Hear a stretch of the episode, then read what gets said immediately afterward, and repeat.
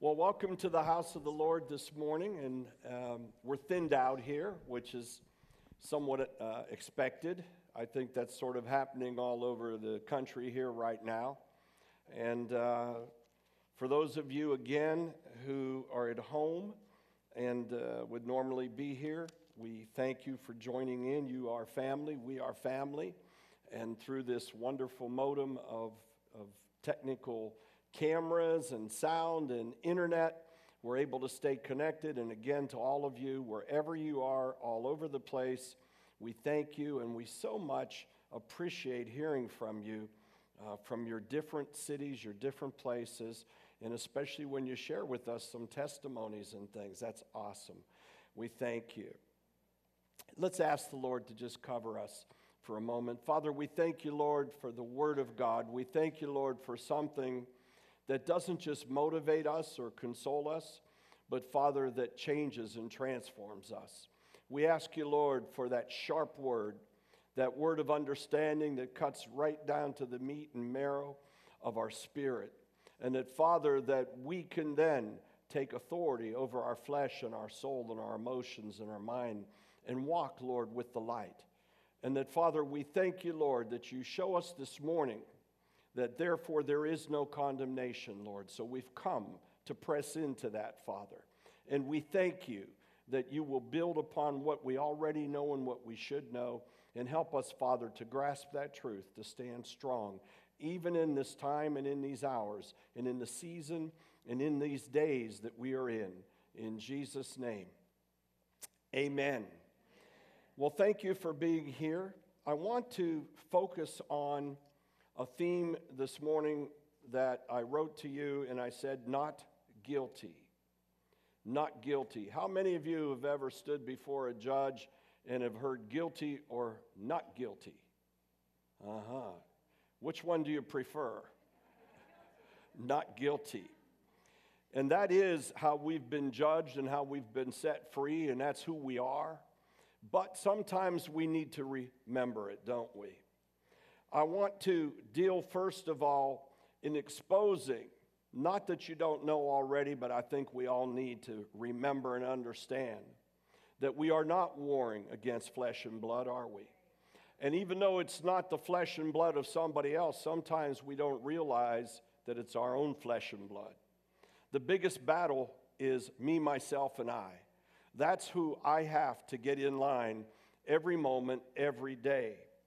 And so I want you to understand that the devil by nature, Satan, the one who's evil, his entire function is founded on condemnation. He rebelled against God and he was condemned. He was condemned eternally. And then he transformed in his very essence, the very substance, the very character of Satan himself and his evil kingdom is condemnation. There is nothing else that he can minister except condemnation.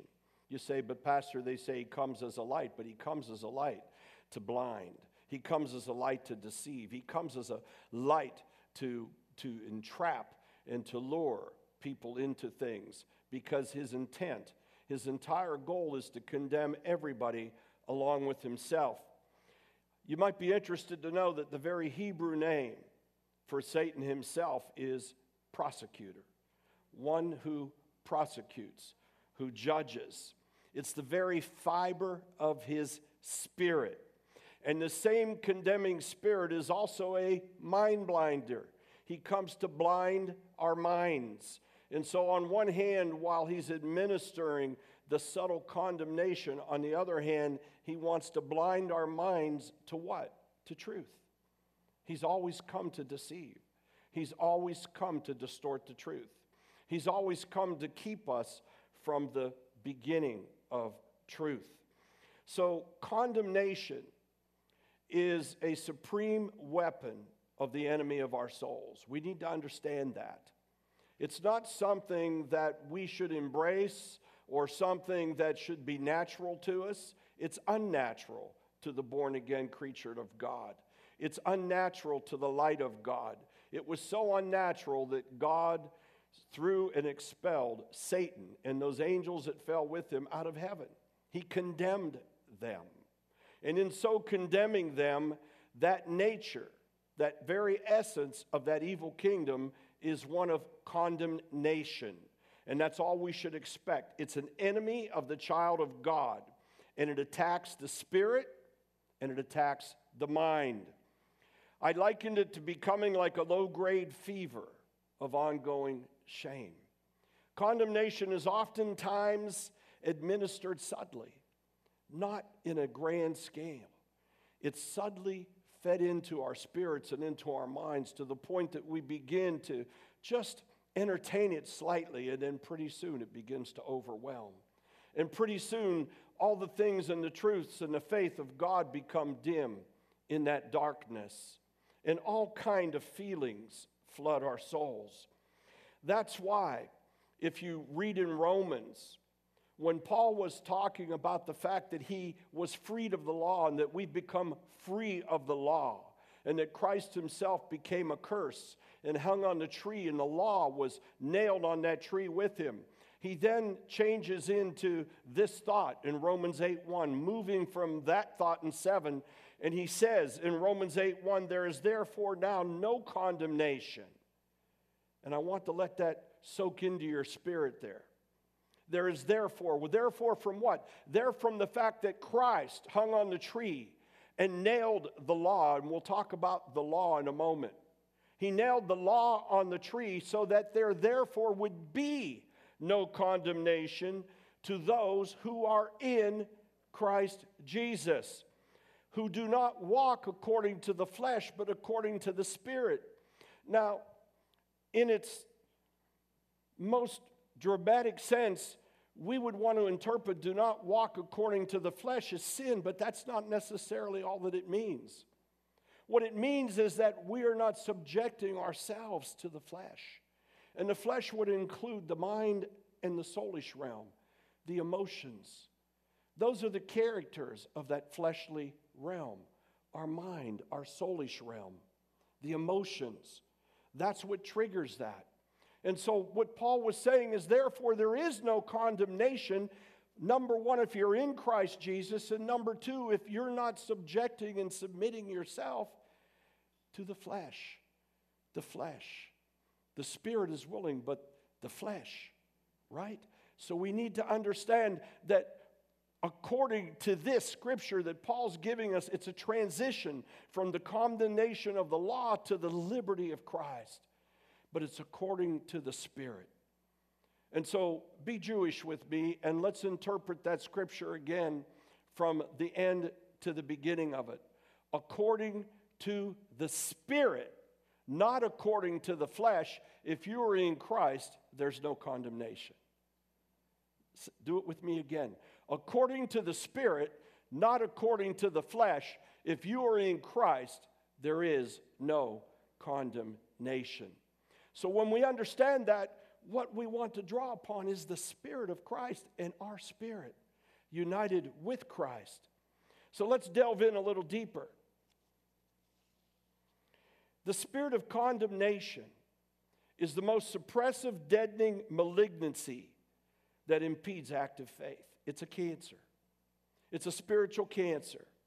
And when condemnation grabs a root in us, it's a bitter root. It wraps its ugly arms around the malevolent characteristics that include what? Fault finding. You will find people who are walking around condemned to be fault finders because they find fault in themselves first. And what they see through the lens of condemnation is faults in others, first themselves and in others. And then insecurity. When we are stuck in condemnation, we're insecure. We feel as if we're useless. We begin to question our very ability in almost everything and anything. It stops small and then it grows bigger. People that are really burdened in condemnation have a very low self esteem because they don't know how to love themselves because the devil contends to tell them how bad they are. There's inadequacy, irrelevancy, and then resignation, and then finally withdrawal. People that succumb to condemnation withdraw because the pain is too much, the challenge is too great, and there's lack of hope. And so we understand that there's two forces working. One, it says, if the Holy Spirit, the same Spirit that raised Jesus from the dead, dwells in you, it will quicken your mortal spirit. Quicken is bring life. Make it alive in every aspect, not just in one aspect, not just in faith, but in every aspect, in freedom. Freedom from fear and doubt and to have hope. It quickens us. If that same spirit dwells in us that raised Jesus from the dead. And then on the other hand, that's opposed to the spirit of condemnation, which deadens the actions of the Spirit. They're at war with one another, a quickening in the life in Christ and the deadening of the condemnation of the evil one and of our own minds. And so we understand that this battle, this battle, this issue takes place in the soulish realm of each and every one of us. It takes place in our emotions, as I said, it takes place in our minds, and it manifests in our flesh. Isn't it interesting that medical science of recent, and when I say of recent, basically at the turn of the century, of this century and through the 90s, the 1990s, came to a conclusion that there's some kind of a link between the spirituality of a person and their health. Is that not true, doctor? Doctors? That's true, is it not? And we understand that we don't pray just against an illness, we pray against the root of the illness. And when we pray against and deliver from the root of the illness, there's always something that tries to linger in the person. It's called condemnation. And that question is did it really happen? Um, is it me or was it just somebody else? And is it going to come back? And, and, and did I deserve it? And is that gate still open? Is that door? So many different religious mindsets settle in and we struggle with them. Now, let's just be honest and transparent with this. Am I the only one that has to go through that regimen and struggle with those things? I think we all do, don't we, no matter what level it is. We have to be able to segregate in our minds what is condemnation and what is conviction. Conviction of the Holy Spirit is not condemnation. Condemnation robs hope. Condemnation makes us impetuous. Condemnation steals faith. Condemnation hurts. But on the other hand, the conviction of the Holy Spirit is to bring hope. And it's to strengthen us, not to weaken us. And it's to give us hope and to give us understanding. So, the first thing we do, I often teach and preach that it's no good to just give a word if there's not a practical application to it, is it? This sounds wonderful, but you say, okay, now what do I do? Well, here's what you do. Here's what I do. Here's what we all need to do. We need to practice to hear the voice of the conviction of the Holy Spirit and to know the voice of the evil one that is the spirit of condemnation. So, as Paul said, we test the spirits. And you will find that as we sharpen that weapon, and it is a weapon to annihilate condemnation, as we sharpen that weapon, our defense forces become stronger and stronger. We need to build a force field against condemnation. Now, I know I'm dating myself a little bit for the, for the people, some of the people that are in here, but if you recall, I'm in I remember watching Star Trek and so amazed that they had a force field. And I thought, wow, a force field. And I remember walking around imagining in the woods I had a force field. Well, we do have a force field. And that force field is our faith.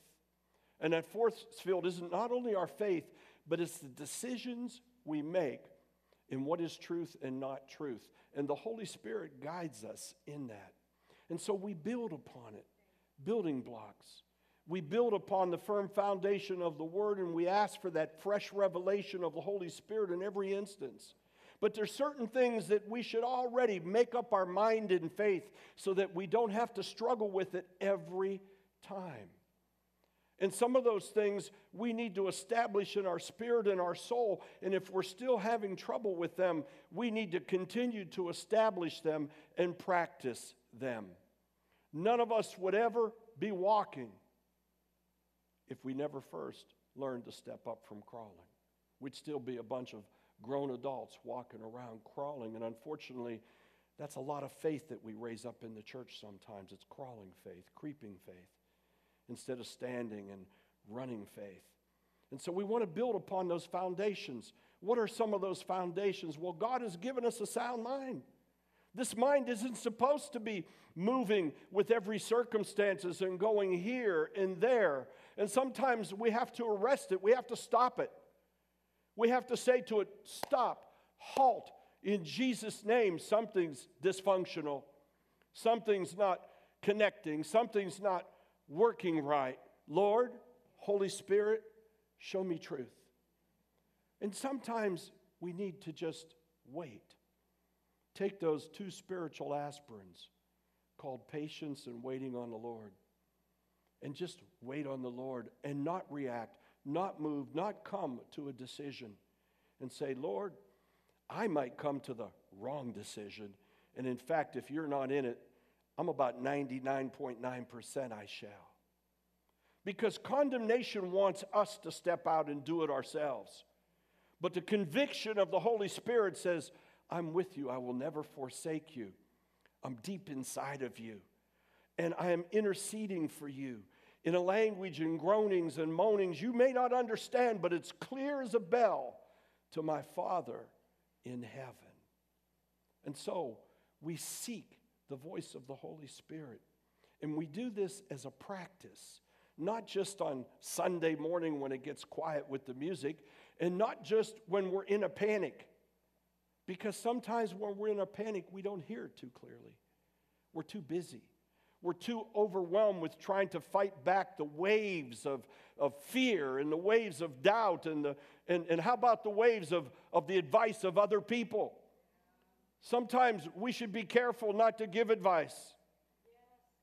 Sometimes we should be careful not to have the answer unless we really heard the answer and know the answer. Now, certain things we set as precepts in our faith, don't we? We don't have to have the Holy Spirit remind us that disease is not of God. We don't have to have the Holy Spirit remind us that we can speak to an issue, to a problem in the name of Christ and that it can be moved. We just have to move it. We have to settle that in our hearts and in our spirits that we are equipped with those weapons. We have to settle in our heart and spirit that everything that we need, every answer, that is necessary for us to live a victorious life in Christ is in the Word of God, amplified by the Holy Spirit in the present now for us. Let that soak in a moment. Everything that we need to overcome the onslaught of the weapon of condemnation of the enemy is in the Word of God, amplified by the Holy Spirit in the present now for us. So we have to turn to the Word of God and then we have to apply it to the present. And we have to hear from God. Now, God will speak to us through each other. He'll speak to you through a message in the Word of God, He'll speak to you through worship, He'll speak to you through a stranger. But we confirm it, we listen, and then we stand. So, condemnation, as I was analyzing and assessing the root of the spirit that's being thrown out on the world right now of this lawlessness and chaos and disorder. That which we've seen amplified since May 25th. Why May 25th? Because May 24th, standing right here, the Lord had me prophesy that lawlessness and disorder was about to be loosed upon this nation the very next day George Floyd was murdered. And since then, we've had lawlessness and chaos and disorder like we haven't seen before. And I don't believe it's going to subside. I believe we have to become those who are weaponized to overcome it. And to be weaponized to overcome it, we need to see the stark reality that this, the root of this, the root of all of this is the spirit of condemnation. It's come to condemn, calling what's good evil and evil good. That's condemnation. Accusing of the brethren, the accusers of the brethren that we heard about in Revelation. And now the accuser of the brethren is fallen. That means he's still accusing. And his desire is to send messages to the throne room of God to try and prosecute the people of God. But I've got great news for us. In order to prosecute, you must have a book of laws, right? You must have a book of laws. There has to be some kind of a judicial system that says if you do this, you receive this. And we have different degrees of punishment for what you've done. And then you can be adjudicated by your peers, supposedly. At least supposedly in this country and some other parliamentarian countries. But it's not that way in the kingdom of God. The Father God is the supreme judge. Christ himself says, Fear not he who can kill the body, but he who afterwards can cast you into hell. And something wonderful happened. He was made sin, Jesus Christ, who never sinned, so that we might become the righteousness of God. And so that sin that could condemn us also fulfilled the law. Didn't destroy the law, fulfilled the law. There's a big difference. You see, if he would have destroyed the law, then God's kingdom would not be true. Then God would have made a mistake with the law. Then the law, which was intended to provoke people to understand they were sinning, would have been bad. But no, what God did was He built upon the law. Scriptures tells us in John 8 that we had the law and the prophets, and then came John the Baptist, and then came Jesus. And Jesus said, I've come not to destroy the law, but to fulfill it. So that in Him, in our faith in Him, and this is important for you to understand to, as a premise and a foundation, appear to build upon in understanding overcoming condemnation is that you are no longer subject to the law because Christ fulfilled the law for you. So now, when the prosecutor, the evil one, the devil, wants to go to prosecute you, whoever it's in front of, first of all, yourself. He wants to prosecute you according to a law that doesn't exist for you anymore, according to yourself. And so when we allow that to happen in our mind, he wants to tell you you're guilty. He wants to tell you that you missed it. He wants to tell you that this is the, as good as it's ever going to get for you, so you may as well quit. Isn't it interesting that that system of government doesn't exist for us anymore? We're citizens here, but we're citizens there. And that government there is free of that law. That system doesn't work anymore. Father, let thy kingdom come here on earth, even as it is there. So when condemnation comes upon you, listen to me, it's illegal. Turn to your neighbor and say, Condemnation is illegal. And mean it. Neighbor, say to him, What do you mean? Say to him, What do you mean? It has no place in my life it's illegal. It's illegal. So, isn't it interesting that the enemy of our soul wants to convict us with something that's illegal because guess what he is? He's illegal, he's unlawful, he's a deceitful, he's a criminal. he's a criminal. We're not allowed to hate anybody except him. And I tell him every day how I hate him. I will not capitalize his name. You will never see me write anything that I put a capital S. He does not deserve it. In fact, if I'm giving something in writing, I always take Satan and make it half the size of everything else. And every time I do, I say, Take that in your eye, Satan. I hate you. I hate you. We need to understand that you have a lawful right of justice in the highest court there is, with the highest advocate you could possibly have. His name is Jesus Christ. Now, some of you put your hand up when I said, How many of you been before the judge and you've had a rendering of guilty or not guilty? Right? Uh, Joe, yes. Put your hand up again, Joe. Yes. Thank you, Joe. Yes, Eric. My hand is up too. Hey! Guilty or not guilty? Now, let's talk about if you really did it. Hmm? Everybody says they didn't do it. What if you really did it? When you go into that courtroom, unless you're a fool, you got a lawyer that somebody told you has a good relationship with the judge, huh? Huh? You're looking for a lawyer that is respected by the judge, that knows the ways of the judge, that is going to get you some favor because you don't deserve it. And you want to get a not guilty because you're looking for a stacked deck. Come on. Everybody's looking at every. You want the lawyer to be in cahoots with the judge and the prosecutor to be told to stand down so you can slide. You want a stacked deck. Well, let me tell you something your deck is stacked eternally. You have an advocate. Not only does he know the judge, he and the judge are one. And what one says, the other one says. And what one knows, the other one knows. And the difference is your advocate, my advocate, he goes before the Father. He says, Father, the ones whom you have given me, I have kept them in your name. Now, Father, you and me, me and you, we and them, they are sinless not guilty. Not guilty. Not guilty. The one thing the devil would love for us to be bound up in is religion. Religion tells us how guilty we are all the time.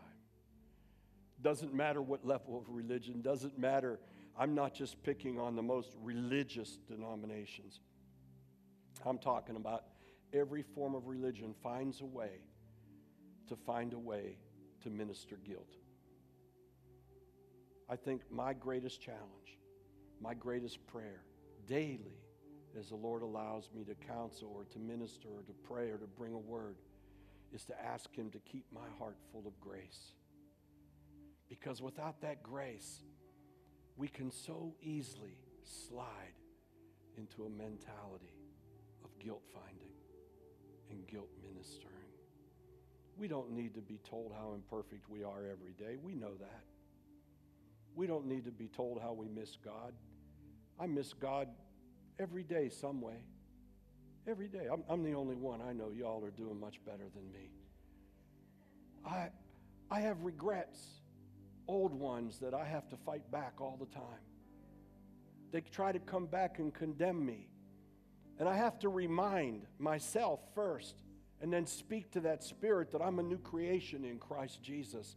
Old things have passed away, all things are new.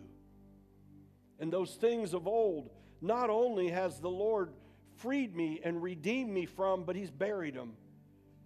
And yet the devil tries to bring them back into my consciousness to where the next thought is Am I still that way? Am I still supposed to pay a price for a failure that I had before? Is this the best as it gets for me? Am I the only one that has those conversations with my own mind? And then, just when you really are fighting with them, somebody wonderful comes along and tells you how you blew it. Just what you needed right? You got a broken leg and they take your crutch. And so then you want to get angry with them. And that bitterness that's inside says, I'm never going to see or talk to them again. Pastor, your word today wasn't soft enough for me. I'm done with you. Pastor, you quoted the wrong scripture. I'm done with you. I've heard it all. But I've also found myself having to bite my lip from finding fault in others. because I realize the root of that is condemnation. And it's an issue inside of me, not them. Our advocate, Jesus Christ, is there for us. I'm going to close with this. I have so much more, but I want to close with. As I was praying about this some more yesterday afternoon and here in the church last evening, it kept coming to mind to me about Peter. And we all know the story of Peter, especially Peter when he fell short of Jesus. I mean, it wasn't just but moments before, really, when we look at a term of a life. It might have been a few days, might even been a week. But it wasn't much. When Peter told the Lord, I'll die with you, Lord, I'll never leave you. Basically, he was saying, I'll take a bullet for you. I'd rather be killed myself than allow something to happen to you. That's the conversation they had. But that was Simon speaking. That wasn't Peter. That was old man, not new man. You see, Peter had not yet grounded himself in the power of the resurrection. He didn't understand the conviction of the Holy Spirit. He wasn't empowered in Christ yet. He was powered by Christ in the flesh, but not empowered by Christ in the spirit. And so Simon spoke that out. And when was Christ was in his most needy moment, and Peter was just trying to get close enough, but not too close to be associated with him, hiding in the shadows of the fire. We see that some people close by to him recognized him. They said, Aren't you that man that walked with him? Aren't you that one? And what does he do to get his point across? Simon the fisherman who probably got a hook stuck in his hand a couple times, he curses. Just to make sure they get the point that wasn't him. Not me. They ask him again. You know what the literal translation of how he responded? I got I thought it was I got humor out of it. Hey man. That sound familiar? That's how he answered. Hey man. It's not me. They asked him again, Hey, man, do you snort cocaine? No. Hey, man, it's not me. Some of you got that humor, some of you didn't. That's okay. Some of you saying, Where is he going? It's not me.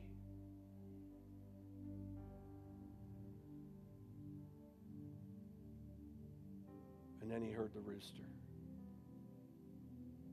Jesus told him before that. Notice he called him by Simon, not Peter? Simon, I prayed for you. The devil, the prosecutor, asked for you to sift you, but I prayed for you. Emotions flooded Peter. He had betrayed Jesus. Right after Judas had betrayed Jesus. Two betrayals. Which one was worse? It's the reactions to the two. Judas, totally condemned, hung himself. Peter, the Lord prayed for. I'm sure the agony and the weeping and the pain inside of him was unbearable as he watched Christ dragged to the cross. I'm sure the regrets were beyond being able to hold on to him. I assure you, the prosecutor of his soul was trying to condemn him to go hang himself too. But something held on. Something held on. Do you think maybe it was that gaze of the Lord when he looked out of that forum where they were prosecuting him on earth and he looked upon the gaze of Peter as Peter and as his Lord instead of as Simon? Do you think maybe it was this last moment of love from the face of the Lord in the face of his worst moment to his son, his brother who had betrayed him? If only we can see the face of the love of the Lord in the moment of our condemnation, that's enough to carry us. That's enough. His grace is sufficient. I can imagine how Peter was he went and looked in that empty tomb. Hope sprung alive again, conviction sprung alive again, condemnation, which he had been fighting every moment, every hour, every moment, every day, which was agonizing him, began to slow down. And then came that message go tell my disciples and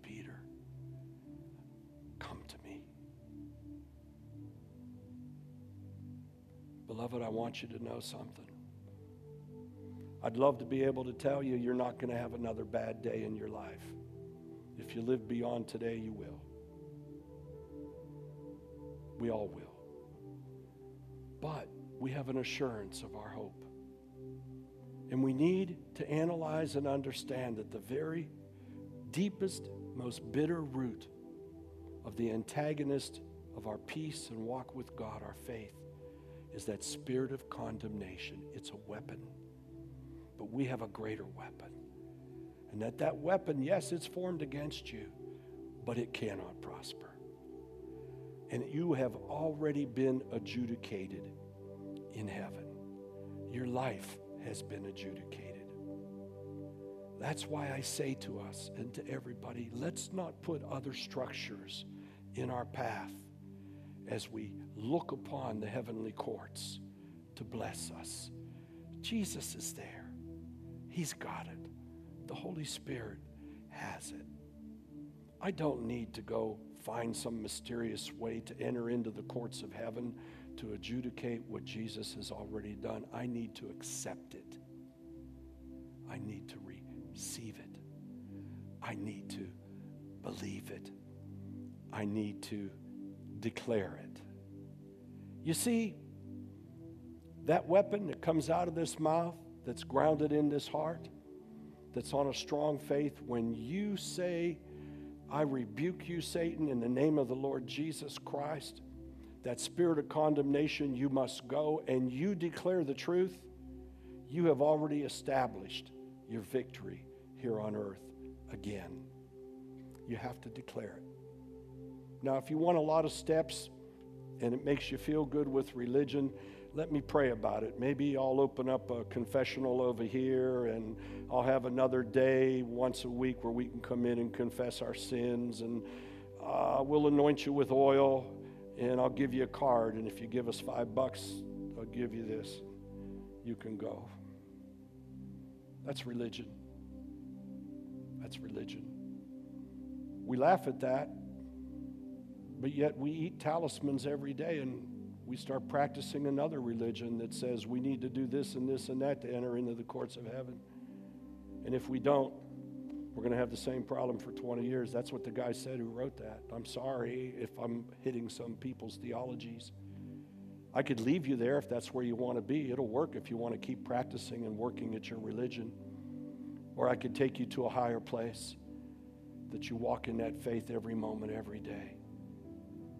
You see, I, I want us all to come to that point where we know that we know that we know that where we are is already the courtroom of God with us.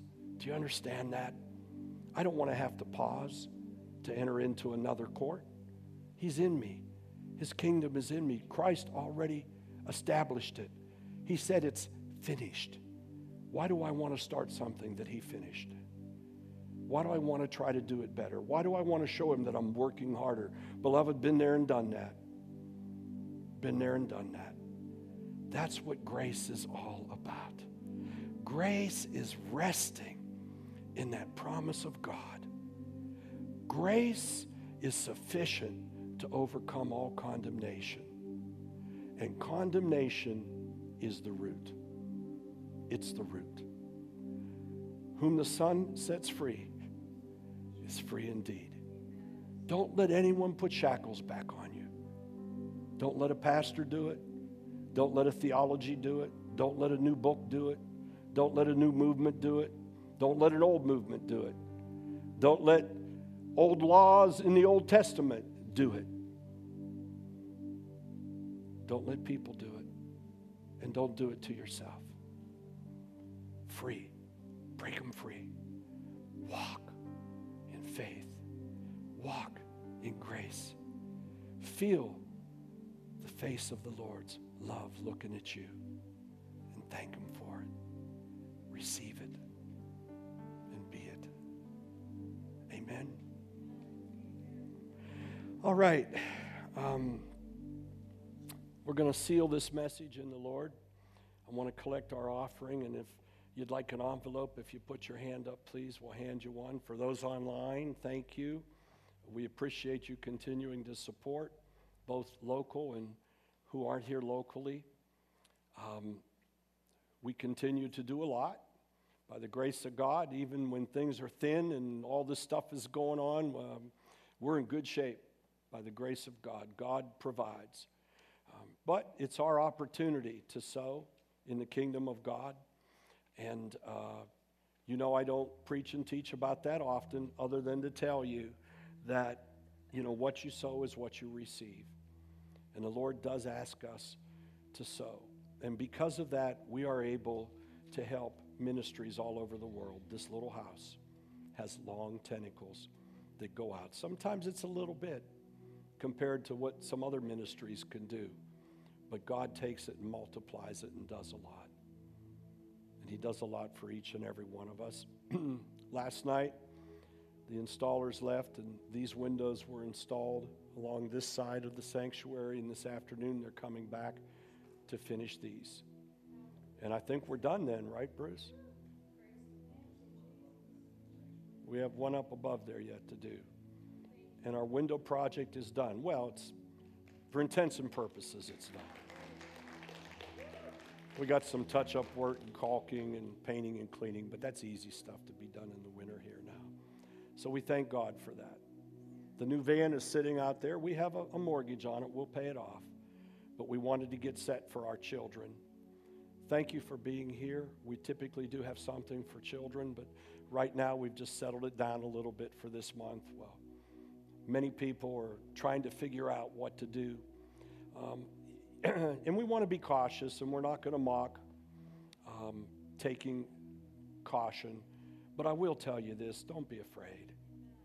Don't be afraid. The anxiety of what can happen with the virus is so much worse than the virus itself. It really is. I've talked to many, many people, including myself, who got, you know, analyzed that, that uh, with COVID. Well, I can tell you right now, and I don't mean this to mock it, but if I'd have known it was going to be that mild and nothing, I'd have said, Give me that stuff and let's get it over with.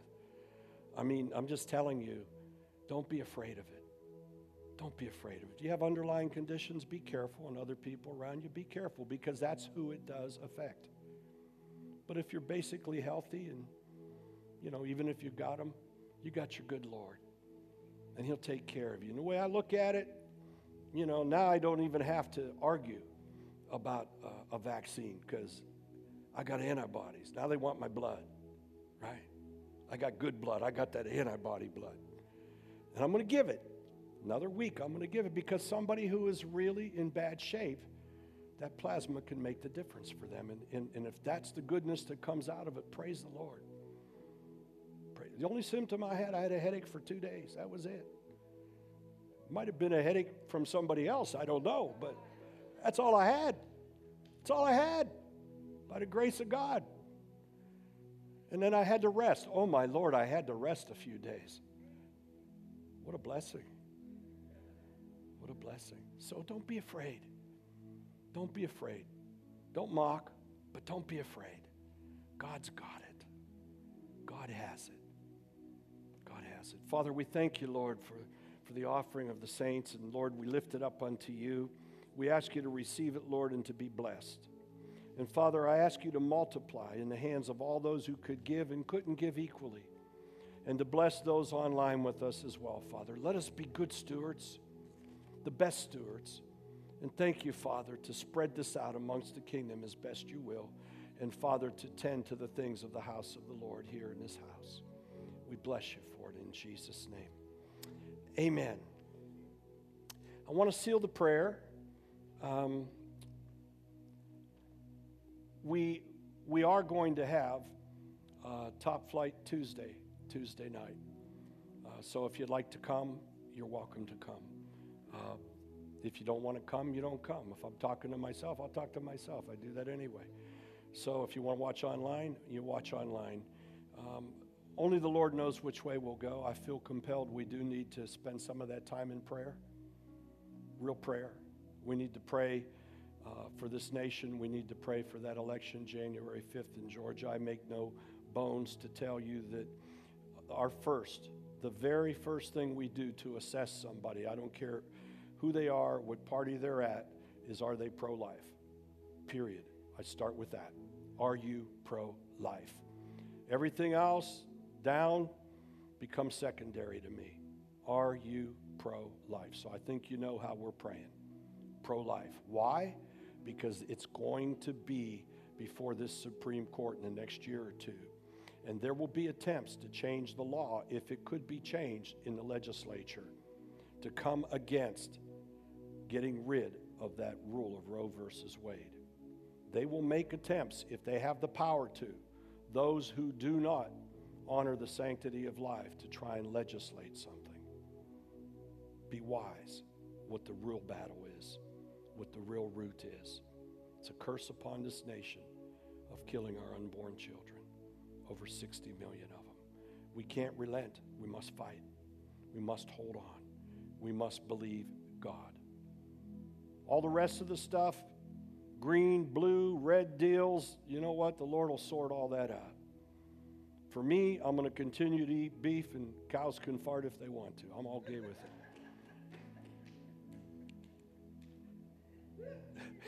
Patty, why are you why are you laughing, Patty? Yeah, Laura Lee's missing. That's why I snuck it in while she wasn't here. You could tell her, snooze, you lose. All right, thank you. Father, we ask you to just seal that which you've given us this morning. We ask you, Lord, to bless us. We ask you, Father, to let that word soak into our spirit, to let us walk as conquerors in Jesus Christ. In the name of Jesus, we rebuke the condemning spirit in the Almighty Lord's name of anybody here in an earshot of where we are. And we ask you, Lord, to dismantle it and to allow each and every one of us to see the revelation of truth, the revelation of your Word of God, the revelation of the power of Christ working in us and for us at all times in every place. Go with us, Father. Let your glory be upon us, around us, and through us, and in us in every way. In Jesus' name, amen. God bless you and thank you for being here. We appreciate it.